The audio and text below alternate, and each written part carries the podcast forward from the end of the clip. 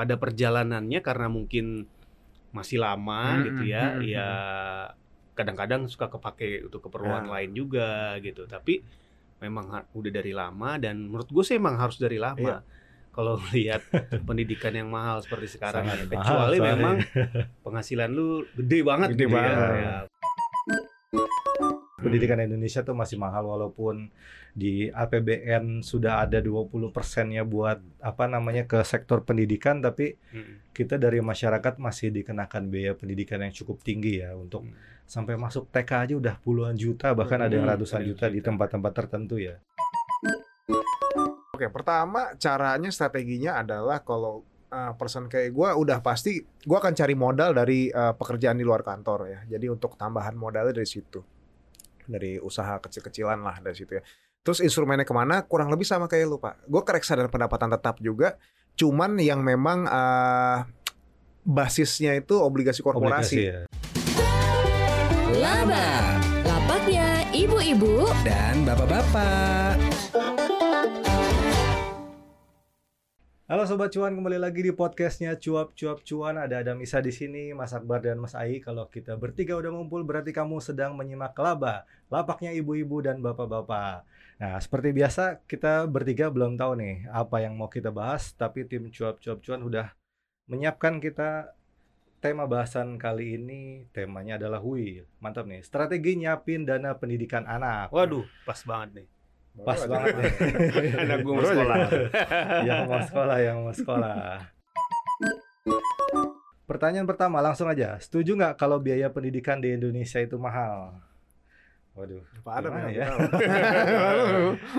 Kalau secara umum kayaknya sih gue setuju ya. Nah. Pendidikan Indonesia tuh masih mahal walaupun di APBN sudah ada 20 persennya buat apa namanya ke sektor pendidikan tapi Hmm. kita dari masyarakat masih dikenakan biaya pendidikan yang cukup tinggi ya untuk Hmm.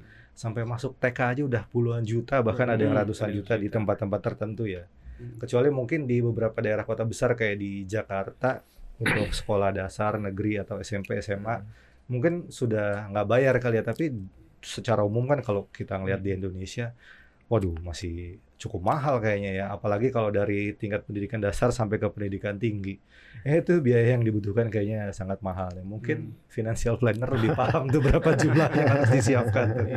gimana Mas Akbar? Nih? Iya mahal banget, apalagi untuk person yang memang eh, kayak gue, gue lebih suka eh, preferensi gue emang ke sekolah-sekolah luar ya di situ ya pak ya. Jadi emang eh, ngeri juga gitu kalau ngeliat Hmm. kok udah ratusan, udah udah tiga digit gitu ya. Cuman eh, ya memang kenyataannya seperti itu dan memang harus dipersiapkan sedini mungkin dan yang kadang-kadang eh, kita sering agak-agak miris gitu ya kok kenapa kok gampang banget gitu ya orang tuh langsung solusinya di pendanaan gitu atau di pembiayaan di utang gitu ya itu kadang-kadang somehow itu hal yang memang tidak kalau menurut gua kurang-kurang kurang bijak gitu ya. Gitu ya. Dan karena yang mahal sebetulnya masih ada cara-cara untuk kita mempersiapkan gitu. Bagaimana Bung Ai? Kenapa mahal? Mungkin karena di Indonesia itu lembaga pendidikan khususnya Hmm. untuk pendidikan yang tinggi itu mereka itu diharuskan untuk mencari biaya sendiri gitu. Ya, Akhirnya yang dibebankan paling gampang siapa Orang ya murid. siswanya gitu. Siswanya eh, akhirnya ya ber, berbiaya tinggi gitu. Dan itu juga sempat kita bahas waktu itu kan di podcast di Cup Cup juga tuh Ya. yang soal rame itu pinjol masuk pendidikan Hmm, itu hmm. juga. Ya itu masalahnya di situ sih.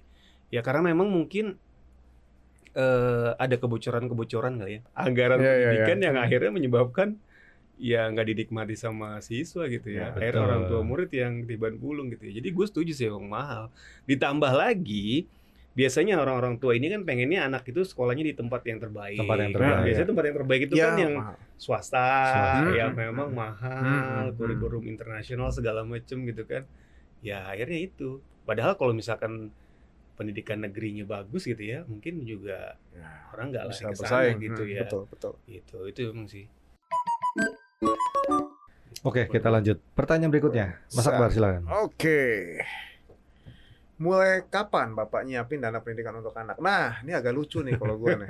Sejak eh, tahun eh, 2019 waktu gue belum merit. Karena gue udah tahu gitu. ya. Karena gue udah tahu gitu. But akhirnya kena badai dan akhirnya tetap eh, tetap gue nggak pakai uang itu. Eh gue ambil sedikit sih pak. Cuman cuman tahu tahu. Cuman batasnya cuman ya. tuh memang ada. Dan Hmm. memang sekarang ya sudah kayak hidup Hmm. berdarah ya udah gue gue lakonin. Karena ya itu tadi mahal mahal bos. Apa kalau emang nggak dari dulu mulainya telat takutnya nggak nggak achieve kita untuk segitu. Ya kadang teman-teman bilang eh, nanti kan akan ada potensi kita untuk eh, mungkin anak kita dapat beasiswa atau kayak Ya. gimana tapi kan itu kemungkinan kalau kita berharap ke sana kan ya menurut gue kurang bijak juga gitu jadi emang dari dulu jauh-jauh dari, dari bahkan dari sebelum gue merit itu gue udah sudah mempersiapkan itu gimana Hmm. kalau mas Ai sejak kapan Iya benar. Jadi gue Hmm. tuh dulu waktu awal-awal baru pertama kali kerja itu, Hmm. gue tuh mulai mengenal investasi. Nah, salah satu yang gue jadi goals gue waktu itu adalah ya untuk anak waktu itu. Ya. Ya termasuk soal pendidikan ya. Jadi untuk anak, untuk nikah waktu itu, untuk rumah, untuk anak gitu ya. Tapi memang pada perjalanannya karena mungkin masih lama Hmm, gitu hmm, ya, hmm, ya kadang-kadang suka kepake untuk keperluan Ya. lain juga gitu. Tapi memang udah dari lama dan menurut gue sih emang harus dari lama. Iya. Kalau lihat pendidikan yang mahal seperti sekarang Sangat ya. mahal kecuali soalnya. memang penghasilan lu gede banget Gede gitu ya. banget. Ya, mungkin nggak perlu lama-lama kali ya tapi kalau penghasilannya masih UMR apa pun atau masih ya dua kali lah gitu, pas-pasan lah ya, gitu. udah. ya emang harus dari lama sih harus di planning gitu kan karena kan kenaikan biaya pendidikan juga lumayan tinggi Oh, tiap iya. tahun Iya, ini juga betul. yang harus diantisipasi sih kalau gue Oke, Kalau gue sih ya, ya tergantung kita mau sekolahin anak di mana itu juga kayaknya Hmm. berpengaruh ya Iya, seberapa betul, besar Betul. eh, Hmm. biaya pendidikan yang Iya. diperlukan. Eh, untuk eh, beberapa level masyarakat tertentu mungkin memang dari dari sebelum nikah atau ketika sudah merencanakan punya anak itu sudah disiapkan dana pendidikannya. Bahkan sekarang udah ada asuransi pendidikan buat anak gitu Oh, atau tabungan buat anak gitu kan. Di beberapa bank juga udah disiapkan gitu. Itu kayaknya memang perlu kita ambil ya gitu kan. Sebagai persiapan daripada nanti uangnya kepake kepake lagi gitu kan.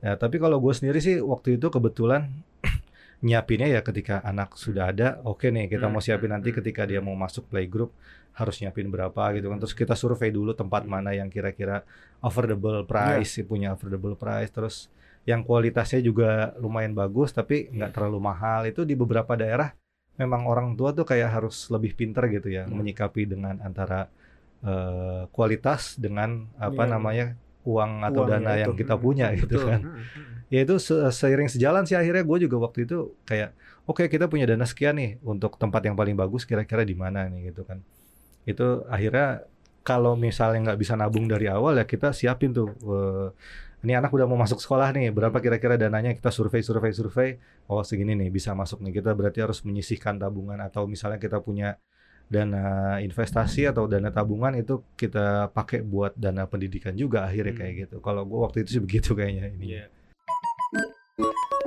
sekolahin anak seadanya dana atau dana harus diadakan nih. Wah ini Nah. agak-agak Tricky ini, ya. ini tricky sih. seadanya dana atau dananya harus diadakan dulu. Kalau gue tadi eh, seperti yang gue bilang sebelumnya gitu kan, gue pasti akan survei dulu sekolahannya Ya, di mana ya, gitu. ya. Ada beberapa sekolah yang eh, misalnya kita incer nih, kebetulan ada beberapa 4 sampai lima lah sekolah gitu kan di dekat rumah gitu kan Hmm. ada yang swasta, ada yang negeri gitu kan. Kalau yang negeri akhirnya pada akhirnya eh, gua singkirkan karena usia anak itu kan eh, ada batasnya ya. Kalau nggak salah SD itu harus tujuh Ya, ya. tahun gitu kan. Ah. Sementara dia nggak nyampe daripada nanti kelamaan. Mendingan kita ke sekolah yang swasta dengan kualitas yang lebih bagus gitu kan. Ya, ya. Nah dari situ baru kita tuh mikirin, oh dia dana uang masuknya sekian, eh, SPP-nya sekian gitu kan. Nah kita punya tabungan berapa, itu yang harus kita pikirin. Jadi kayaknya setiap orang beda-beda ya gitu Iya, kan, iya, punya kemampuan iya. berapa gitu kan.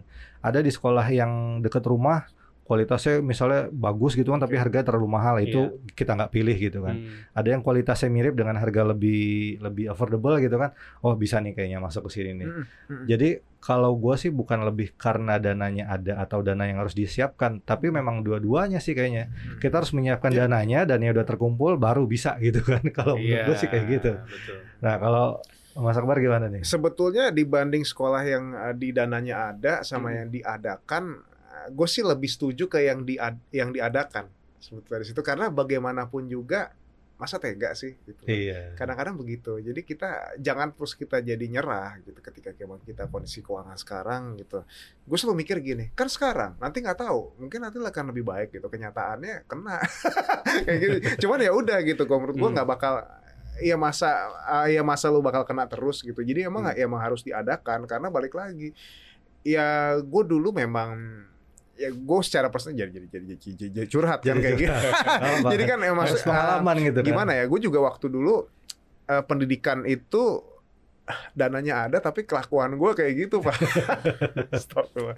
jadi kayak ya ak- akibatnya jadi nggak jadi nggak dap jadi nggak terlalu inilah kalau menurut gue masuk kayak, kayak gue, gue bisa dapat yang lebih baik lah pada saat itu gitu cuman ya ya waktu itu juga sempat ada ada ada badai ekonomi juga gitu dan emang pendidikan penting sih. Kalau emang kita benchmarknya kayak uh, Zuckerberg ini kok di DO ini DO ya itu kan satu per, sat- berapa persen dari berapa orang. Kalau lu Satu lu banding- jangan- banding miliar, 500 satu banding juta. satu miliar. Kalau lu berharap dengan yang kayak gitu dengan lu bilang pendidikan nggak penting kayak gitu lu sama aja kayak ngarep jackpot di hidup lu kayak gitu. Kenapa lu nggak jalan di jalan yang normal aja di pendidikan yang baik? Itu kan investasi bos. Pada prinsip kalau gue sih memang mempersiapkan dananya Hmm, gitu. hmm, jadi memang ya harus diadakan dananya. Tapi ketika sudah waktunya gue harus realistis juga Iya, gitu. itu dia, iya, betul. iya. kalau misalkan adanya se- satu Hmm. juta ya udah ya satu juta nggak perlu Hmm. diadain yang harus yang dua juta atau tiga juta kalau emang udah waktunya sekolah ya Iya betul. tapi selama belum waktunya ya kita upayakan Hmm, gitu iya, upayakan semaksimal upayakan mungkin ya. semaksimal mungkin gitu yang memang tadi kayak Mas Adam bilang dia udah punya patokan pengen sekolah di mana ya kita upayakan untuk dananya kan tapi Betul. ketika nanti pada waktunya belum cukup dananya ya nggak mungkin Ya, dipaksakan juga ya. diadakan dikit gue sih nggak mau tipikal yang akhirnya minjem duit atau gimana gimana ya udahlah tapi ya nggak yang jelek banget lah namanya buat anak kalau bisa sih lebih bagus dari kita udah Bagus, pasti itu benar, betul. benar. itu udah pasti sih kalau Didikan gue sih anak harus lebih baik dari orang tuanya. iya itu itu kan memang apa ya kayak tugas orang tua lah itu kayaknya nggak Iya. mungkin lah siapa sih orang tua yang pengen anaknya nggak lebih bagus dari kita ya aneh juga gitu jadi memang ya harus diupayakan tapi ketika udah waktunya ya tetap realistis sih kalau menurut gue Ya. Betul. Step awal untuk nyiapin dana pendidikan. Wah, step awal ya niat dulu. lu niat dulu, habis itu lu kedua eh, puasa dulu, lah. belajar puasa gitu. So kalau misalnya nggak niat, apa ya bakal susah gitu. Karena Hmm. Eh, untuk belajar pertama kali waktu dulu 2019 ya dari 2018 gue sudah merencanakan. Cuma kadang-kadang 2018 take profit cepet banget kayak gini. Take profit cuan katanya mau diputar lagi, tapi besoknya pas yang masuk lagi entry lagi cut loss malah hilang tuh kayak kayak gitu. Nah, balik lagi investasi kan emang apalagi dana pendidikan anak long term game harusnya uh, rutin. Nah, ketika kita nggak rutin otomatis uh, susah tuh achieve-nya di situ. Jadi emang sebetulnya niat dulu itu ini deh uh, penting lah biar kita bisa bisa konsisten gitu. Kita bisa belajar konsisten situ baru nanti uh, next stepnya coba untuk mengurangi yang nggak penting gitu. Coba untuk puasa lifestyle gitu ya. Terus ya udah uh, coba alokasikan dengan apa ke uh, uang yang berapa persen dari penghasilan kita ke instrumen yang emang kita pahami. Jangan sampai kita pilih uh, instrumen A, instrumen B kita sendiri nggak tahu risknya malah jadi hancur gitu. Gimana kalau Pak Adam? Waduh. Udah dijelasin sama Mas Akbar sebenarnya. Pertama niat gitu ya. sebenarnya ada satu lagi Hmm. yang pasti butuh nih kesabaran gitu. ya, ya, sabar. Masalahnya kalau kita nggak sabar juga, walaupun kita udah ngumpulin ngumpulin, tiba-tiba ada kebutuhan Hmm, apa hmm. gitu kan, atau mungkin kita ada keperluan yang mendadak, Hmm. akhirnya kecolek juga tuh dana Ya, pendidikan hmm, gitu kan. Bisa. Kesabaran, konsistensi itu juga dibutuhkan gitu kan. Ya Hmm. mungkin Mas Ai bisa ngelengkapin. Iya, kalau gue sih yang paling pertama adalah set eh, targetnya ya, dalam arti Hmm. target numbersnya itu. Betul. Berapa dana pendidikan yang pengen lu siapin gitu. Paling nggak kita mungkin udah bisa menerka-nerka. Kalau tadi Mas Adam bilang pengen sekolah di sini, di sini kan kita harus tahu dulu tuh biayanya berapa. At least kita hitung ya cara inflasi pendidikan nanti kalau 10 tahun lagi, 20 tahun lagi jadi berapa. Hmm. Paling nggak kita punya gambaran umum nih, berapa dana yang harus kita siapkan. Betul. Kenapa itu penting? Paling nggak buat motivasi. Ya. Gitu. Kalau kita tahu nih, wah harus nyiapin 1 M, ya udah target kita itu. Jadi kita ada motivasi gitu kan. Wah, udah mau setahun lagi ternyata baru 10 juta nih, jauh banget kan gitu kan. Iya. Paling nggak itu jadi motivasi buat kita untuk eh, terus ya eh, mengumpulkan dana pendidikan buat anak. Jadi itu yang mungkin menurut gue sih step paling awal ya. Jadi set the target dulu berapa kira-kira dana yang lo pengen kumpulin, mungkin bisa di dianalisa berdasarkan sekolah yang pengen diincer gitu ya, biayanya berapa. Nah, paling nggak itu bisa jadi motivasi di samping tadi ya eh, hal-hal lainnya itu ya. Cara mengumpulkannya atau sumber uangnya segala macam gitu sih kalau menurut gue. Exactly. Oke, itu ya. Yang penting udah tahu tujuannya mau ke mana hmm, gitu hmm. ya. Benar. Dan dana Biar yang harus dikumpulkan berapa ya? Strategi apa yang dipakai untuk nyiapin dana pendidikan anak? Wah, strategi. Kalau strategi setiap orang masih beda-beda sih. ya. Beda, bos. ya. Kalau kalau gue sih yang penting dari karena gue bekerja kantoran gitu ya, setiap bulan nih paling nggak disisihkan aja lah, tabung aja gitu, tabung di instrumen investasi kalau gue ya. Eh mungkin setiap orang beda-beda. Kalau gue sih cenderung gue taruh di saham yang blue chip memang, supaya lebih agresif gitu dan relatively lebih aman lah kalau saham blue chip gitu kan dibandingkan eh investment lainnya gitu. Walaupun ada juga yang memang menjanjikan return yang lebih gede kayak kripto dan lain, tapi gue Ah. kayaknya belum terlalu yakin Intuit gitu ya. Oke. Kalau saham blue chip sih kan ya setelah berapa puluh tahun dianalisa kan memang pertumbuhannya dari tahun ke tahun lumayan lah gitu kan. Plus ada dividen juga. Jadi menurut gue itu cara yang gue pakai itu lebih aman buat gue pribadi gitu. Tapi setiap orang pasti beda-beda tergantung eh, profil resikonya, Ya. karakternya gitu ya dan dananya juga gitu. Jadi kalau menurut gue sih gue udah lakukan itu dari jauh-jauh hari dan terus gue lakukan walaupun pada praktek kadang-kadang suka kepake tapi terus aja gue kumpulin Hmm. gitu sampai nanti memang dibutuhkan. Waktunya gitu. tiba. Ya. Gimana Mas Adam? Kalau gua agak beda nih. Kalau Hmm. Mas Ai misalnya di saham, gua di beberapa waktu terakhir ini gua ngumpulin di reksadana pendapatan tetap gitu kan. Hmm. Jadi gua tahu nih dalam beberapa tahun kira-kira ya akan ada eh, gain berapa persen gitu kan. Jadi setiap bulan adalah 10% dari penghasilan gue masukin situ, masukin Hmm. situ. Selama tidak ada hal-hal yang darurat atau Ya, mendadak gitu ya, ya udah kita masukin aja ke situ. Hmm. Anggap aja uang hilang ya memang buat pendidikan anak Ya. gitu kan. Kalau dulu gue masuknya di tabungan tuh memang kayak Hmm. udah satu dikumpulin aja buat tabungan gitu. Jadi nanti ketika dibutuhkan ya udah tabungannya dipakai gitu kan. Mm-mm. Apa pun kebutuhannya termasuk buat pendidikan. Iya, Jadi kalau sekarang udah lebih gue pisahin nih. Jadi ya, misalkan ya. ya. yang reksadana pendapatan tetap kayaknya wah ini lebih aman ya. Kalau Hmm, saham kan hmm. kalau yang nggak kuat Iya, kan iya, lihatnya iya. wah naik turun naik turun. Kalau reksadana pendapatan tetap oke setahun kira-kira sekitar 5 sampai 7 persen misalnya. Mm-mm. Ya udah yang penting dia lolos dari kemungkinan ya lolos dari jebakan Hmm. inflasi gitu kan. Ada peningkatan apa namanya? eh apa? Iya, betul. Jadi ya udah ya anggap aja nabung gitu kan. Nabung Hmm. dan yang tidak dipotong oleh biaya admin gitu kan. Hmm. Malah justru ada bertambah sedikit-sedikit gitu. Iya. Gue sih di situ kayak. Kalau Mas Akbar gimana nih? Oke, pertama caranya strateginya adalah kalau uh, person kayak gue udah pasti gue akan cari modal dari uh, pekerjaan di luar kantor ya. Jadi untuk tambahan modalnya dari situ dari usaha kecil-kecilan lah dari situ ya. Terus instrumennya ke mana? Kurang lebih sama kayak lu pak. Gue ke reksadana pendapatan tetap juga. Cuman yang memang uh, basisnya itu obligasi korporasi, Obligasi ya. Eh, bukan bukan obligasi negara ya, korporasi. Korporasi. Gue lebih suka ke situ. Dan waktu kemarin 2020 uh, ada satu produk ya, ya gue nggak boleh sebut ya bos ya, Jadi, ya, nggak boleh, nggak boleh, karena ya emang gak ada kerjasamanya. Endorse dulu ya. Ya, endorse dulu, makanya, dulu. makanya kalau mau gue sebut gue kerjasama nih gue sebutin nih, nggak mau sih ya udah, jangan. Jadi ya, waktu dulu emang sudah sampai uh, dari 2020 fantastis Ah, akibatnya dan AUM-nya dia naik. Nah akhirnya sekarang setengahnya gue setengahnya gue tek gue jual gue masukin ke hal ke produk yang sama dengan manajer investasi yang beda. Nama manajer investasinya adalah rahasia gue nggak boleh nah, dia gue gue switch ke sana dan dia AUM-nya masih sekitar 400 m lah. Jadi memang kayaknya kalau potensi eh, naiknya akan lebih lebih oke gitu. Gue dan gue cek dia reputasinya cukup baik gue masuk ke sana. Tapi ada juga saham blue chip saham blue chip yang udah lama gue beli udah eh, udah udah udah dan itu udah waktu dulu dari murah banget lah. Dan emang mau gue tambah juga sebetulnya waduh sayang banget kalau gue average up gitu walaupun cuma sedikit ya gue diemin aja lah. Gue ambil dividennya aja di situ. Tapi ya so far ya di situ sih. Jadi emang kalau ada modal apa modal tambahan let's say dari dari apa THR atau dari uh, usaha masuknya ke situ masuk ke dua itu Gimana cara Bapak menghitung dana pendidikan agar anggaran pendidikannya bisa terkumpul maksimal? oke cara menghitung Cara menghitungnya gimana nih? Sebenarnya financial planner nih. Kalau gue sih nggak ribet ya menghitung dana pendidikannya yang tadi gue bilang paling 10% ya kalau ada tambahan Hmm. dari bonus dan lain-lain itu biasanya gue posin semua untuk tabungan sih gitu kan kalau emang nggak ada agenda liburan. Ya, mungkin lebih lengkapnya Mas Kalau kalau menghitung dana pendidikan mungkin ke- menghitung ke ininya ya apa namanya eh, kebutuhannya di masa depan gitu ya. Oke. Kalau tadi kan tadi udah dijelasin ya kalau gue 50% mungkin dari dari pendapatan usaha lah terlepas dari berapapun itu ya. Nah kalau untuk menghitung rata-rata gue akan ambil benchmarknya dari harga sekarang biaya pendidikan sekarang tuh berapa sih di sekolah A, sekolah B, sekolah C. Berapa tahun lagi anakku bakal masuk sana terus eh, kira-kira berapa tahun itu harganya eh, nilainya udah berapa ya gitu Oke. kan banyak expert yang bilang 10% per tahun, ada yang bilang 15% gitu. Itu uang pangkalnya doang gitu ya. Atau ada yang bilang 3% berapa ya. Udah kita buat asumsi aja 10% biar lebih gampang. Jadi terlepas uh, lebih mahal uh, at- atau bisa ibarat lebih rendah ya kita udah kita bisa nyubsidi buat jenjang berikutnya. Hitungannya sih gampangnya Hmm. begitu. Gimana kalau mas saya ini?